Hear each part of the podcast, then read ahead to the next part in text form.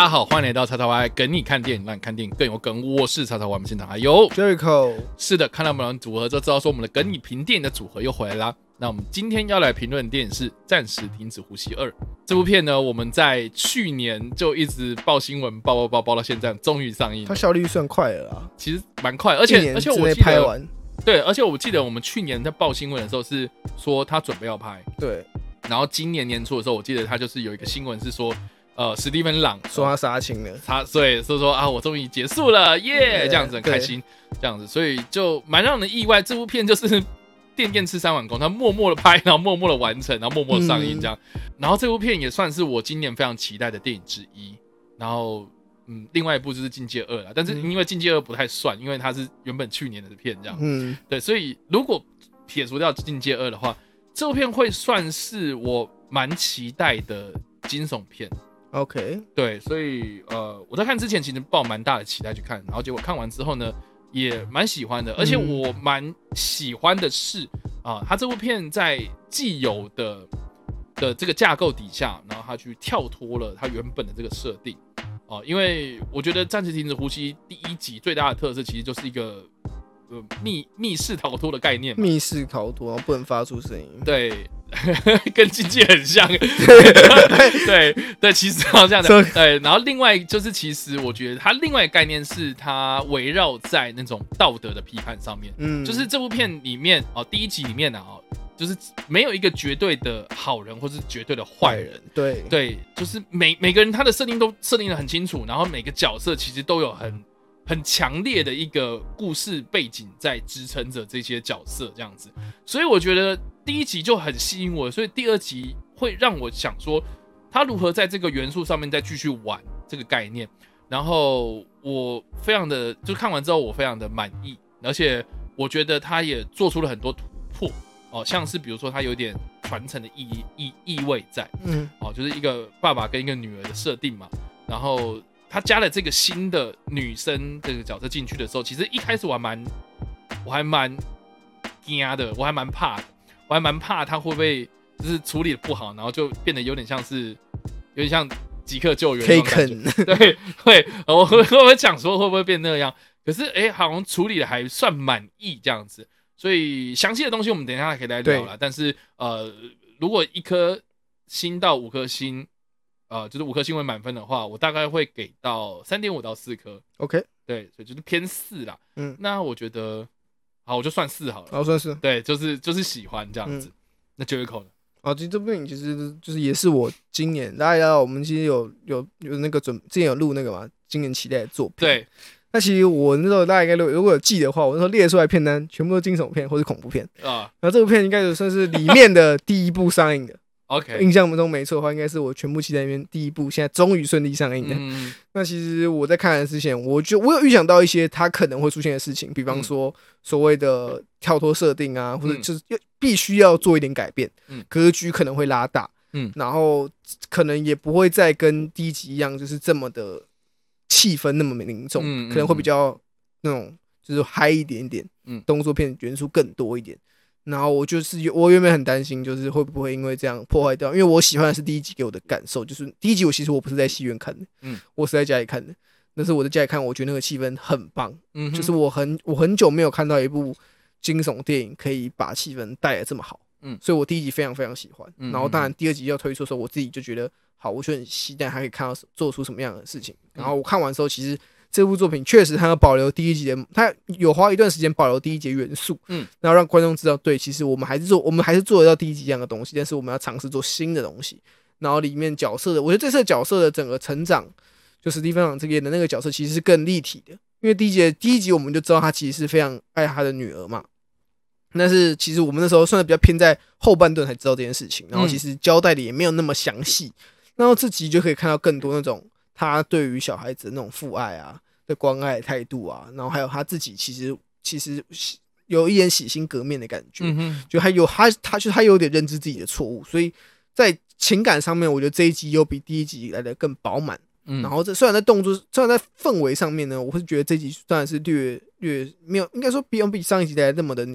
的紧凑，嗯，然后也有一点后到后续就是有点，就是因为第一集是整个整个故事线都发生在一个密闭空间嘛，对，几乎几乎那栋房子嘛，几乎很少离开那个房子，就离开一下下。但我追呢，对对对，是离开一下下，对，所以但这一次很明显就是到后半段是整个已经逃，已经完全离开秘密空间了嘛，一定有来到新的空间了。可是我觉得他至少在这边做出一点新的突破，所以我觉得这部作品至少让我看到的是他看他有做突破，然后有一些新的东西，然后在他还是有顾及到一些第一集的设定，然后让第一集的一些设定更饱满在这集里面展现。所以我自己是很喜欢这次的第二集。那五五分为满分的话，我大概会给到四颗。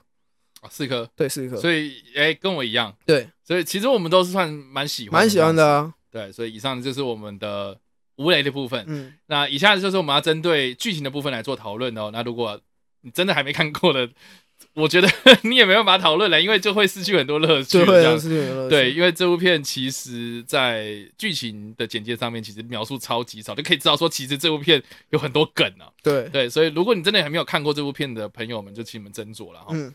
我觉得这部片如果要聊的话，我觉得从一开始就蛮吸睛的，因为你就莫名其妙加了一个女生角色进来，然后我们也不知道她的来历是什么，嗯，我们只知道说，哎，有一部有一栋房子被烧了，然后她走出来，然后昏倒，然后可能就接下来发生什么事情这样子。呃，我觉得这一点还蛮聪明的，就是说你不要跟我废话这么多，然后跟我解释那么多，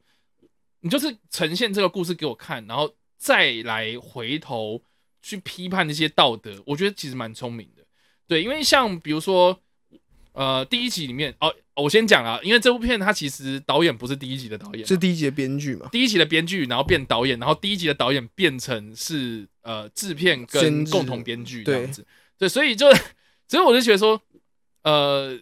你不能把第一集，你应该说你不太能够完完全全把第一集拿过来直接相比哦，这个东西对这个导演来讲是不公不公平啊。我觉得是不一样风格的导演。对，而且。这个也算是这个导演第一部作品，那我觉得他表现的蛮不错。对，所以其实我就觉得说，就整体来说，他的表现是不错，但是还是有很多改进的空间。这个等一下我们来聊。嗯，对，但是我就觉得说，在剧本上面的编排跟他说故事叙事的方式上面来说的话，一开始就蛮吸引人的，因为我们真的都不知道说这个这个这个盲老头什么时候有了一个女孩，女孩，而且我们就会开始一直猜啊，因为第一第一集里面的设定其实就是说，因为。呃，他女，他应该他的他的女儿是因为一场车祸，然后死掉了，嗯，然后所以他就没有女儿了嘛，所以他就抓了那个就是肇事人士，对，肇肇事的那个，就是把他女儿撞死的那个女女驾驶，对，女驾驶抓过来，然后强奸嘛，对，也也不算强奸，就是强行的灌入他的儿子们这样子，所以所以小孩们这样，所以其实呃，我觉得那个就是我我们就会猜啊，我们就会猜说哦。所以那个时候是生出来的吗？还是说这个小朋友，这个这个女生到底就是我们会好奇这个来历到底怎么来的啦？嗯，对，所以其实我觉得就一开始来讲，我觉得他没有废话那么多，然后跟我去解释他怎么样怎么样，我觉得这一点还蛮聪明的。确实啊，我也是蛮欣赏这这一点，因为我们就在白纸一张的状况之下看这个人跟这个女生的相处，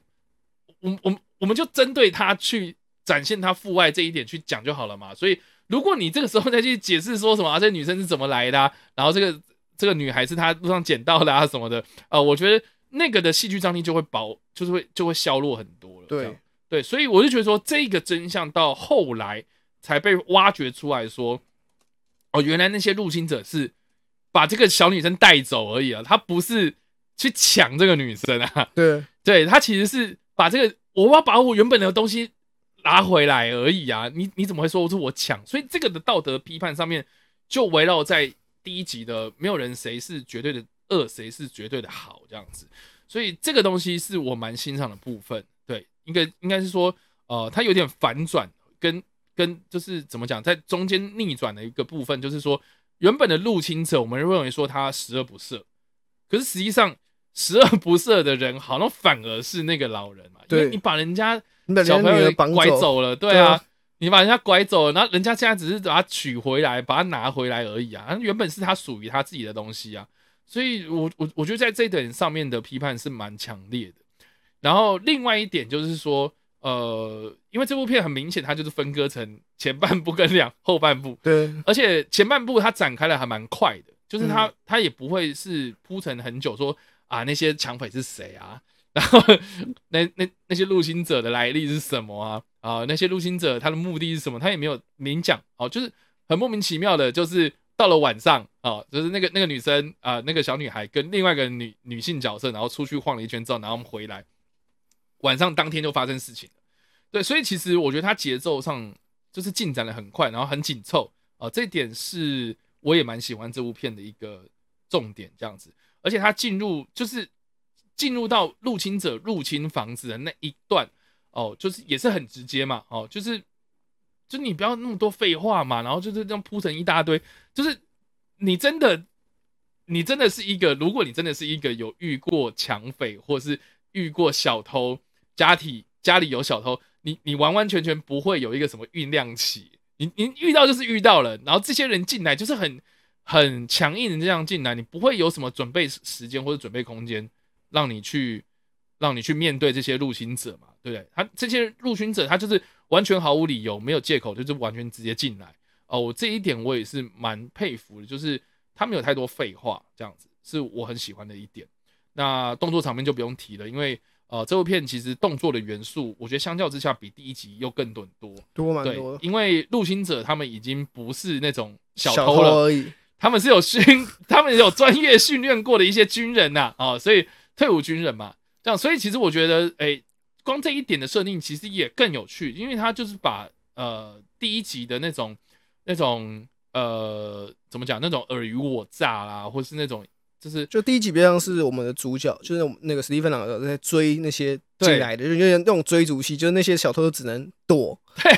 对，就是。就是我觉得他有点跳脱第一集的那种框架，然后已经来到了另外一个层级了。对，就是比较是动作取向为主的话，哎，那我觉得这个娱乐感其实也兼顾到了。我觉得也我也蛮佩服这一点。嗯，那电影到了后半部之后呢，其实就有点跳脱了啦，好，就有点跳脱第一集的设定，因为就有揭发了这个反派的真相了嘛。嗯，那这个是我唯一不喜欢的地方。对对，就是呃，这个反派最后面他有个。很反转的理由哦，我们一开始会以为是他就是要接这个小女生回家，因为她女儿嘛。对。然后他看到他的亲生父亲、亲生母亲之后，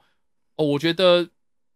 他就是有一点点让我们反思，就是说，哦，这个人其实不是这么的绝对的恶，这样。对他可能做一些坏事，但是其实他还是很在自己的家庭里面还是很照顾自己的。对对对对。可是因为他最后面的理由是他为了要小女孩的心脏，然后要把她杀了。所以我会觉得说，他就把这个天平呐，哈，就是又歪了一边了，这样子就变成是说，哦，这个人就是绝对的恶啊，这这个人就是做法就不对了，对不对？所以，所以你有很多不同的方式去解释，但是他后来是有给一个解释啊，就是说啊，因为就是如果没有这心这个心脏，为什么我们一定要维持这个母亲，就是这个这个这个生病的母亲的生命？很大原因是因为这些毒虫们啊，这些毒虫们都是靠这个。都是靠这个毒师养嘛，对对，然后所以所以好像这个理由好啦，我知道可以接受了，可以接受，但是我觉得说服没有说服我，哎，是什么没有那么够？对，所以我我我觉得这个这部片美中不足的地方其实是这一个，就是他把最后面反派导向绝对的恶啊，这件事情是我觉得比较可惜的地方。对对，但是我觉得因为不影响啊，哈，因为对，就是不会影响太多，因为。他就是要给一个理由，是让那个小女生做出抉择嘛？对，所以，所以我是觉得，呃，这部片我觉得精彩的地方哦，除了是看史蒂芬·朗如何大开杀戒啊，另外一部分我觉得看这个小女生的挣扎的过程哦，从一开始她很喜欢这个老人，然后把这个老人当做是自己的父亲，然后但是中间哎，她开始面对到我到底是要面对我的亲生父父母还是我的养父，然后这这这种抉择。到最后面，他他决定就是为了自己而生活这样子。我觉得这个的成长转变是，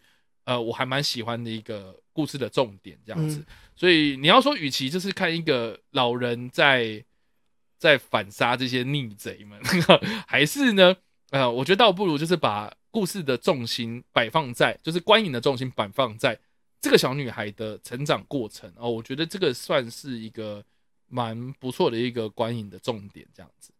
所以以上是我的想法。嗯，我觉得扣除掉我们刚刚讲的剧情前面，我们已经讲了很多了嘛。对，我觉得这一次在画面的的设计上面又比第一集更用心一点，呃是然后摄影上面其实也比第一集更更有一些挑战性。有有，就一开始的那个房子里面有一有一段戏嘛，就是看那个小女孩如何在房子里面躲藏啊。嗯嗯其实那段戏就是拍，我觉得他镜头拍的蛮不错的。嗯，就是首先就是他有一些是以一镜到底或伪一镜到底的方式来来执行那一段。可我觉得这种应该说，我看这种算是密闭密闭空间那种电影的话，我很在意的是你有没有把那个地理位置交代清楚。因为你观众在看的时候，你要观众要先知道这个房子里面到底有什么，有哪些地方，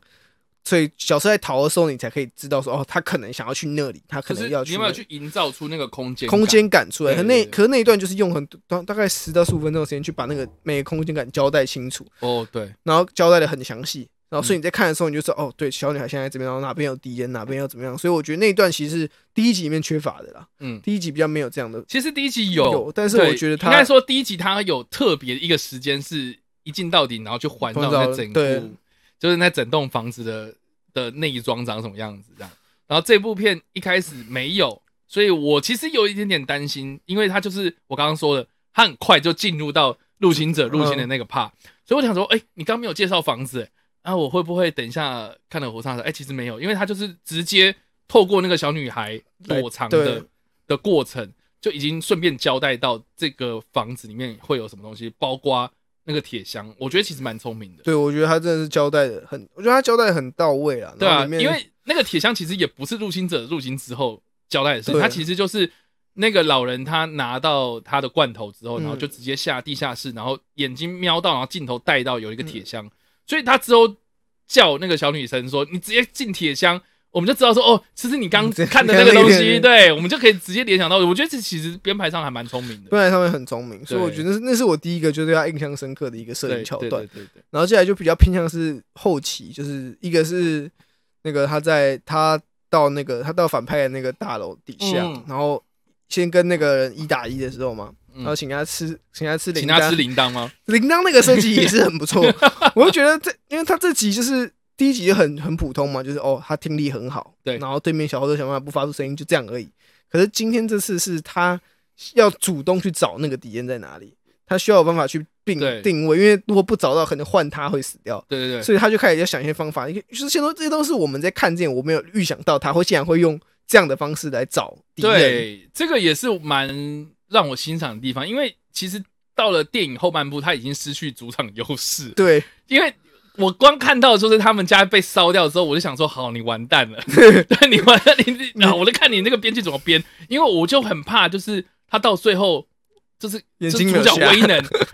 对，你真的主角威能，然后做很多那种超乎常理的东西，的事情。对，这个这个就会让我不接受啦。然后像像比如说，好，中间他他没办法，就是他没办法开车嘛。嗯，然后如果你这时候跟我讲说，哦，他他把他家车库里面那个没有轮子的车子开出来，然后然后装啊，然后开过去这样子，我觉得太秀太多，我觉得就烂掉了，真的就烂掉慢慢慢慢走过来。对，结果他是慢慢走过去的，然后是牵着那只只狗狗。哦，我觉得，我觉得他运用这种元素，然后交代这个剧情是是有说服力，跟能够有逻辑性的去解释这些东西啦。对，对我就觉得，就这些东西是我们之前没有想过。我觉得一部分是因为第一节主视角比较比较是在小偷身上，对对对，然后对，可能那时候也没有人想到史蒂芬朗那个角色会这么红。啊 对，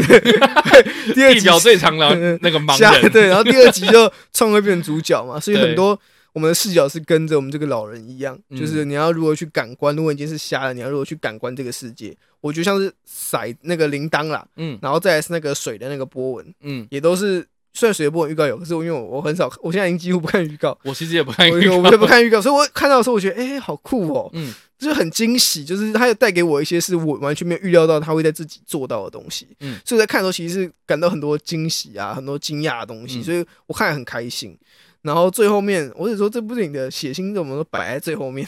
嗯，他我觉得前面其实反而还好，没有到非常血腥。有啦，有有有一段一度让我就是有一点点吓到，就是那个那个他在那个温室里面把那个人的头给哦，砸烂，砸。烂了，对。因为他没有排出来，他镜头有一段就是突然一瞬间，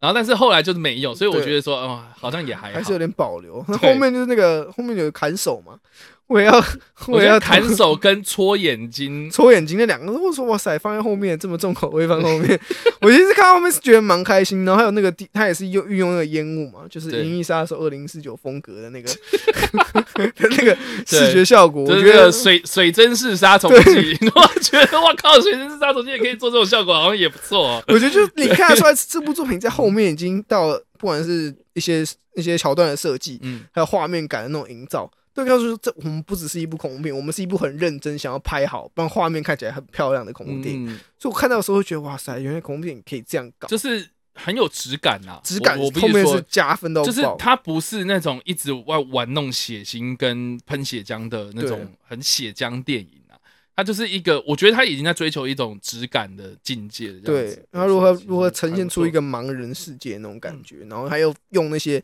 他加了一些元素来让那个来让那个对战合理化了。嗯，像我们刚刚举举的几个例子，其实都是合理的东西啊，嗯就是就是不会让人觉得哦，主角威能，然后主角开外挂。我觉得这些东西都是后面他有顾及到。我觉得就我比较担心就是他在自己会会完全主角开个外挂，然后直接主角威能，然后解除掉整整部电影。那还有这一集到最后面，他还是有保留说，哦对，其实你还是个瞎子，嗯你再怎么强，你还是个瞎子。然后你然后跟第一集事件也也隔了八，至少隔了八年以上。嗯他没有明讲说跟第一集到底时间线差多少，嗯但是至少隔了八年以上。然后你的体力经过之前那那次事件也有下滑什么，就让这个角色变得没有像第一集那么强悍的感觉。反而在这集里面，你会觉得他有一点好像无时无刻都是属于弱势，甚至就最多五五开的感觉。他是善用他的一些智慧跟一些操作方式来取得这样战斗。我觉得，我觉得这一集他还是有顾到这个角色的成长面，嗯，这是我觉得我自己最喜欢的地方。我比较害怕我其实一开始在看的时候，我比较害怕的是说他怎么样去接续那三个小偷的故事，啊，直接再见。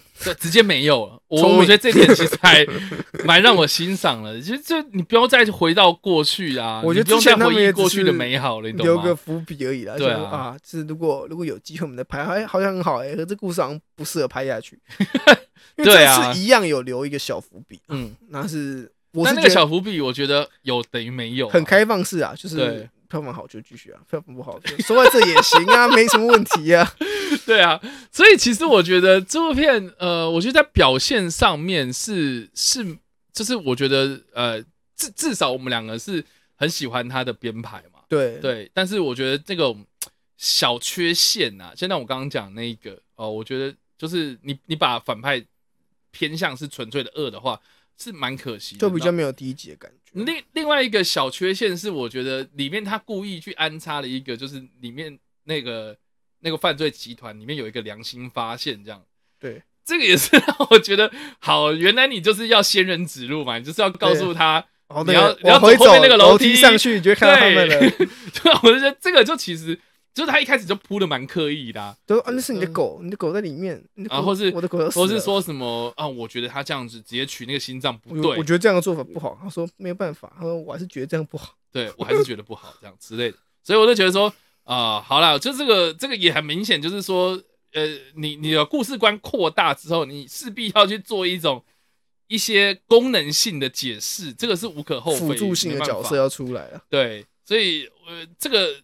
好像好像有必要在，就是可以接受，但是会有一点突兀，但还在接受范围内。还真的至少不会偏离太多。你你你如果一出剧里面，然后全部都有很多这种角色，然后去一直解释的话，那我往那边走啊，在路上说哦，他们在那里，他们经过的 之得，类，那那那就不行那就不行。所以我觉得这部电影还是保留在那个我们观众可以合理接受范围，然后它也承袭了第一集的一些特色，是我自己最满意的地方，就是它没有跳脱第一集的特色，对还有让我回到第一集那种初心的感觉，可是又带给我新鲜感，是我自己最喜欢的地方。，对，然后而且我是觉得，呃，这部片他很懂得自己在干什么。嗯，对，就是你你你不要这么大野心，然后说你要拍一个很史诗级的什么惊悚电影之类的，对，不用啊、呃你你这你这部片的规格，你这部片的格局就是这个样子。然后而且呃，你的核心价值有把握住，你你的核心概念把握住，去深化这个概念，去让就是抛出更多的问题，然后给观众是说，如果是你的话，你会怎么办？然后这种道德的那种批判，道德的那种抉择，呃，我觉得就是这部片的重点嘛。哦，嗯然后这部片也是有，就是它的这个续集也是有把握住这个原则在，这个也是我很欣赏的部分，这样子。所以整体来讲，好像呃，你要挑剔的地方，其实都是一些小小细节小细节，就是一些可能可以更可以处可处理的没有第一集那么好，嗯的一些小细节，或是比较突兀一点，但都整体不影响这一次的整个表现啦。对啊，所以好像好像也也不用特别去讲什么，对啊，因为这部剧就是一个惊悚，可是我觉得确实它还是嗯我看还是会是我蛮喜欢的惊悚电影。啊，所以以上这个就是我们针对大的整体来大轮廓对大轮廓，然后去做的一个分享，这样子有没有什么你很喜欢的桥段，或是印象深刻的地方？印象深刻的地方啊，嗯，其实我觉得他在最后面、嗯那个我们男主角就是就是我们老人最后在忏悔的那一段，哦，这其这个还蛮画龙点睛的，对我觉得最后嗯面最后面就我们刚刚说，他有一点变成正邪，已经蛮明显的了。嗯，就是哦，老老人其实好人，然后他爸才是坏人这样子。对，就是有点就说啊，好，我们我要救你回去了。就大家可能觉得对，老人来了，他要把小女孩救回家了。可是最后他还是说、没有，就是你不要靠近我。就他他自他其实自己也知道自己有多危险，或者自己知道他知道自己想要当一个爸爸，但他因为他之前做过事情，可能已经没办法成为一个足够格的一个父亲，或者他因为他的一些遭遇导致他不太敢再让，不太能成为一个那个女，就是那个女生凤凰想要成想要的一个爸爸。对，所以他在那边就是希望，就是嗯，这个女生可以去过自己的生活，就是嗯放他一个人就好。他也可能当然他也觉得自己撑不下去了，等等这种东西。我觉得这一段就完全呈现出来他跟第一集的差距啊。嗯，就第一节他大家会觉得他就是一个很爱自己的女儿，然后爱到直接已经有点啼笑的一个老人。嗯，但是到这集里面就才知道为什么他会爱他的女儿，然后他会爱他的女儿对他到底造成多大的影响，然后第一集那件事情对他造成的影响又有什么？然后或许他，当然他一开始我相信他也只是对女儿的那些疼爱，所以导致他做那些事情。嗯然后这集他好不容易找到一个可以，人家说他好不容易再找找回到一个女儿，然后他希望可以养育她、教育她长大，嗯但最后却因为发现自己才认识到哦，原来自己做了这么多事情，好像已经没办法做那件他想想要成为别人父亲的这件事情。然后最后他也，因为最后他们也还有说嘛，就是他想要，他就说他很感谢他，让他其实让他变好了，他让他感受到，就其实他女儿丧失，但因为有他的存在，他在这边过得很开心，即使是时间可能不长，但至少他体验到那个最后面人生快乐的时光。嗯就他也很感谢那个小女孩，嗯所以我觉得这段就完全交，如果在这边真的做一个收尾的话，我觉得他也是完整交代这个老人这个角色的最后的结尾。嗯那我觉得这整体来说的话，那故事性你要说就他还是围绕在原本的那个善与恶是不不可能分开的嘛。嗯就这个老人，他还到最后他还是做那些事情，他还是那个坏人，可是他在最后面还是做了一些他自己觉得他自己很开心的事情。嗯你可能会认为他可能哦，你就洗白吗？我觉得也没有啊，他只是人生不同阶段做不一样的事情而已。确实，对我觉得这部片，呃，我觉得相较第一集而言，我觉得更有温度啊。对啊，对我觉得，我觉得很大的一个重点是因为他加了 family，对 family，，对，你知道，我我我其实蛮喜欢这个呃这第第二集的一个元素，因为它毕竟加了一个新的小女孩进来，嗯，所以它有更大的一个主题要去追求这样子。那我觉得从这一点出发去讲 family，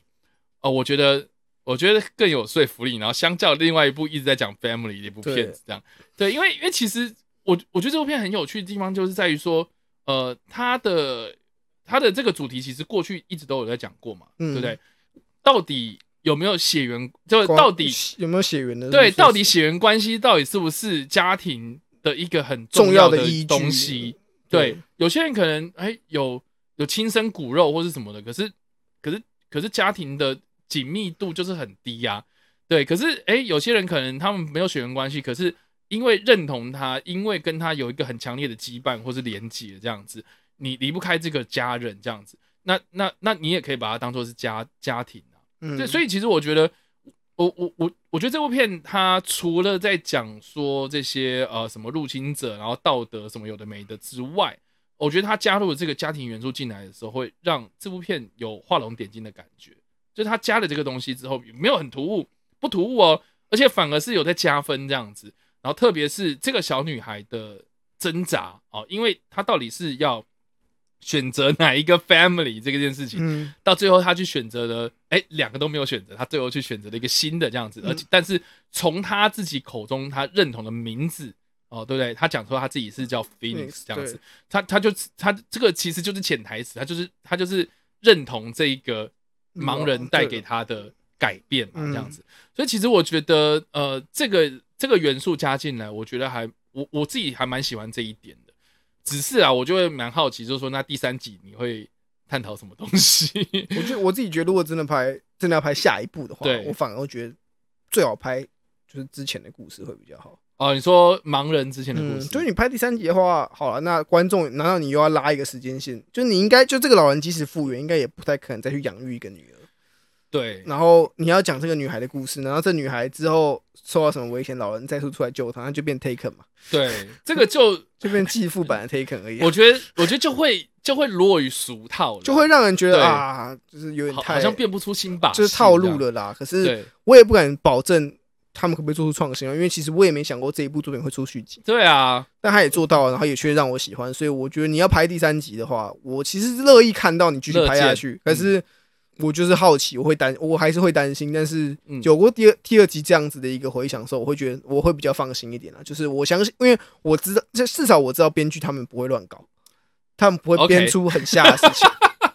确实就是确实，就像 family 一定要，难道一定要一直在一起才叫 family？对啊就 family 也有可能会消失啊，你没有必要再把它找回来啊。嗯，所以我觉得这个 family 的概念其实是可以留着。如果后续如果真的拍第三，真的拍老人的第三集的话，那或许那个小女孩的一些故事，或许是说他们后来还是保有一些联络或什么，简单带过就好，但是还是保留那个温度在，我觉得那就很不错。但我觉得你说回头讲他的故事的话，我我觉得我觉得这这个出发点好像也不错，因为回头，因为就比如说我们对老人的认知还是太少。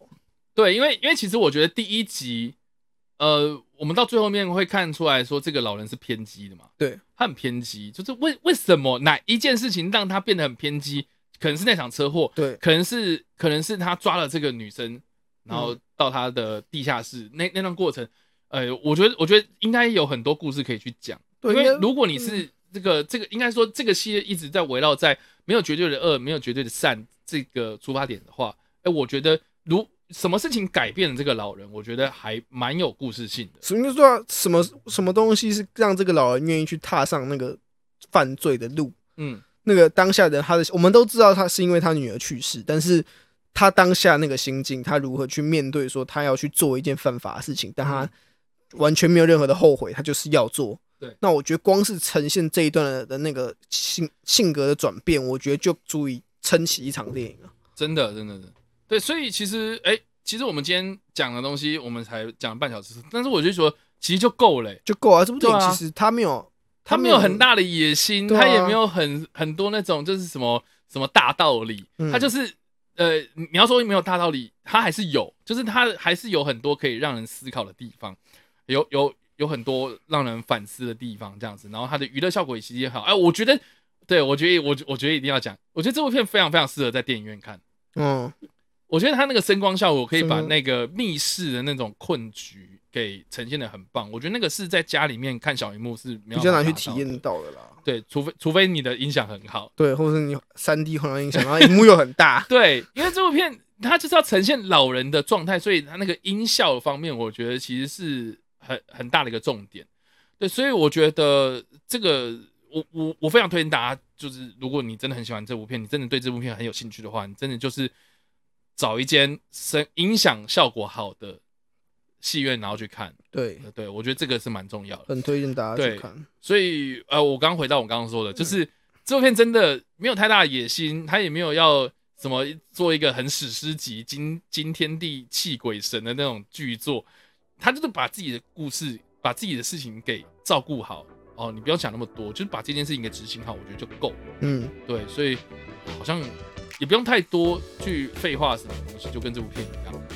所以呃，我们就进入到第三个环节，就是推荐或推荐，嗯，我们都推荐的。推荐啊，我对，像我刚刚讲，我们推荐的也都是去一个好的声光效果的电影院看。然后，如果呃族群的话，我觉得惊悚片的族群嘛，惊悚片族群，如果是嗯，不喜欢看鬼片，那你喜欢看惊悚类型的话，这部片一直都是我推。就是很多人会问我说，就我跟别人聊天，我说我喜欢看恐怖片，人家那个，然后可能会问我说啊有没有推荐什么，我都是说啊，如果你不喜欢看鬼片的话，那暂时停止呼吸这个系列这个 IP 绝对是必看的作品之一。对对我自己在我自己是把这边当成一个最常推荐，就如果问恐怖片的，我的前三前三推荐那个序一定会有它，因为第一个是它大众，对，你要娱乐度，它有娱乐度，然后你要那种感，你要你说它第，然后第二集又多了一点情感，对对对，那它又变得更加完整，所以我真的觉得第二集就是，如果你喜欢第一集的话，真的可以去，真的不用担心去看第二集。然后如果你还没看过的话，你没看过第一集，你也不用担心，你可以先看第二集，然后觉得怎么样再看要不要回头看第一集。哦对，其其实也是可以的呃关联性不强。关联性不强，可能会觉得老人的一些事情会觉得没有那么感动，或者没有那么动人，但是你可以再回头补，但是不影响第二集的整体表现，对，但是我觉得第一集一定可以看，一定可以的。第一集是一定要看，啊，第二集是如果你是现在刚好想要去戏院看恐怖片，然后也是蛮挑手就蛮推，只是这一部刚好最近嘛，最近就是又是一个尴尬的时段。没有没有没有没有，最近恐怖片快要越来越多了。对啦，我觉得因为你知道进入进入七月农历七月之后，我觉得片商就会陆陆续续推了一些惊悚电影惊悚类的型，对对，接下来有几部我蛮期待的，对，嗯。对啊，所以基本上是这样。就大概是这样。对啊，好啦，所以以上这个是有关《暂时停止呼吸二》的分享哦。不管你有没有看过这部片，或者你看完这部片之后，你不管是喜欢还是不喜欢，都欢迎在留言区帮留言，或者在首播的时候跟我们来做互动讨论啦。那我们下一次的格里平店再见啦，拜拜，拜拜。